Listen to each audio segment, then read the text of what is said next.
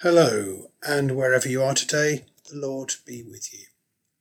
My name is David Brooke. I'm a hub leader for the Chapel Fields hub of Church Wigan, and I'm here today with our next reflection in the series for the International Season of Creation. Uh, it's the 12th of September, it's our 12th reflection in the cycle. It's part of our second week on our relationship with creation, and I've entitled this uh, reflection, Give Me a Word to Go with Jubilee. The passage uh, for today is Leviticus 25, verses 1 to 13, not one we read all that often. The Lord spoke to Moses on Mount Sinai, saying, Speak to the people of Israel and say to them, When you enter the land that I am giving you, the land shall observe a Sabbath for the Lord. For six years you shall sow your field, and for six years you shall prune your vineyard and gather in their yield. But in the seventh year there shall be a Sabbath of complete rest for the land, a Sabbath for the Lord. You shall not sow your field or prune your vineyard. You shall not reap the aftergrowth of your harvest or gather the grapes of your unpruned vine. It shall be a year of complete rest for the land. You may eat what the land yields during its Sabbath, you, your male and female slaves, your hired and your bound labourers who live with you, for your livestock also, and for the wild animals in your land. All its yield shall be for food.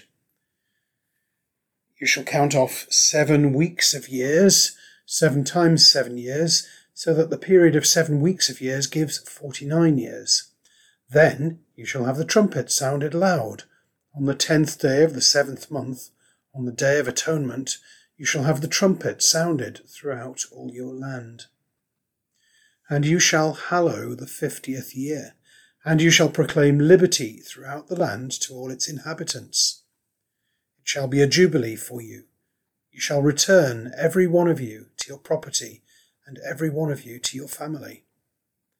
That fiftieth year shall be a jubilee for you. You shall not sow or reap the aftergrowth or harvest the unpruned vines, for it is a jubilee. It shall be holy to you. You shall eat only what the field itself produces. In this year of jubilee you shall return, every one of you, to your property. Okay, quickly, without thinking, give me another word to go with the word jubilee. So, what did you come up with? Scroll down for some possibilities that came to mind for me. If you're a Londoner, maybe it was line, as in the Underground Line. If you're an ardent royalist, maybe it was Queen or Diamond. If you love messing around with plumbing, maybe it was Clip. If you're passionate about the way the first world nations exploit third world nations financially and putting that right, maybe it was 2000. If you're into Marvel and the X Men movies, maybe it was Superhero. If you're a gardener, maybe it was Dahlia or Clematis. If you're a caravanner, maybe it was Ace. But did any of you come up with Sabbath? I thought not. Yet that's the word most closely linked to Jubilee in the Bible. Leviticus 25 sets out the laws about Sabbath and Jubilee years for Israel as they apply to the land. And they reflect the way that God created everything in six days and then rested on the seventh, the Sabbath, Sabbath day. They reflect the fact that he didn't spend day seven worrying about whether he could have done a better job or whether there was more he needed to do. He simply rested and enjoyed the things he'd made and that he labelled good or even very good. He rested, which is very different from stopping but still worrying. When God rested, there wasn't a trace of anxiety in him. Creation was complete, it was whole and holy. All was well. He was content. These laws were given to Israel after the escape from Egypt, but before entering the Promised Land, and they were part of a process of learning how to live with freedom. Perhaps relearning. but in accordance with the pattern of God Himself. And they were addressed to a people who lived with fear, oppression, and the anxiety of a Pharaoh who demanded that they produce more and more bricks day and night. And what were those bricks for? Many of them were to build bigger and better stores for food. They were a physical expression of emotional and spiritual anxiety about whether there would be enough for tomorrow.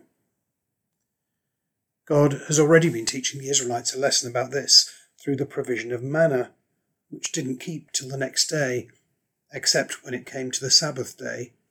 Now he scales it up and challenges them to depend on him for enough food for a whole year, as they let the land lie fallow one year in seventh, the Sabbath year. He's stretching their faith, but at the same time he's saying something about creation, humankind, and himself. He rested one day in seven.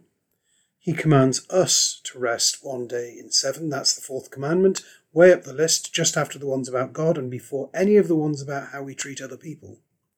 And now he says that the whole of creation needs to rest one year in seven.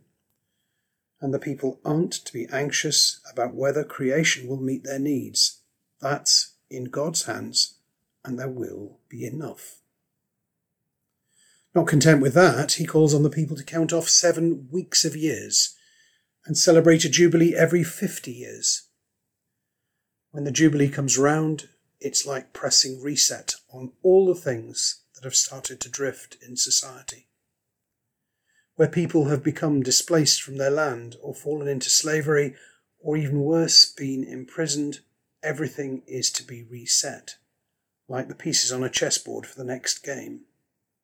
Debts are to be released ungrudgingly.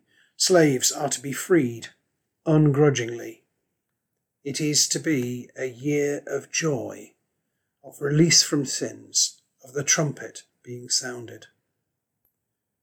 What a remarkable vision when we live in an age where so much food is wasted, where life is so relentless, where the land has been farmed into sterility and will grow nothing without fertilizer being added. And what a rebuke when we struggle to keep even a weekly Sabbath. Our ability to produce far more than enough way exceeds that of the people of Israel in Moses' time. But can you imagine us keeping a Sabbath year, let alone a jubilee in this sense? But here we have it in Leviticus. It's a good thing to do. For our own sake, for creation's sake, for God's sake. I don't want to suggest for a minute that what we're going through right now is God's doing, his punishment, but maybe, just maybe, we're in a moment where the world is going through a spontaneous reset. Like a computer that's been left running too long and then produces one of those blue screens of death and restarts itself. If the Israelites in Moses' time needed to learn a few lessons about being content and less anxious and more dependent on God, how much more do we need to learn that lesson? One day, creation will be complete, whole, and holy once more. One day, all will be well.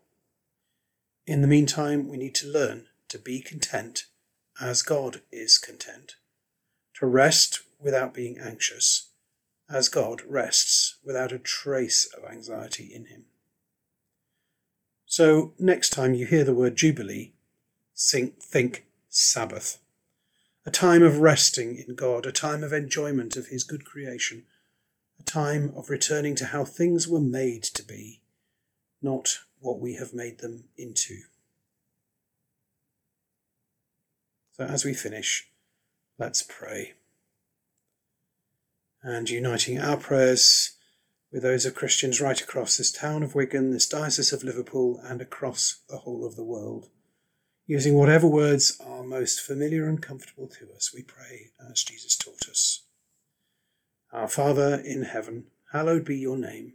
Your kingdom come, your will be done on earth as in heaven. Give us today our daily bread Forgive us our sins as we forgive those who sin against us. Lead us not into temptation, but deliver us from evil. For the kingdom, the power, and the glory are yours, now and forever.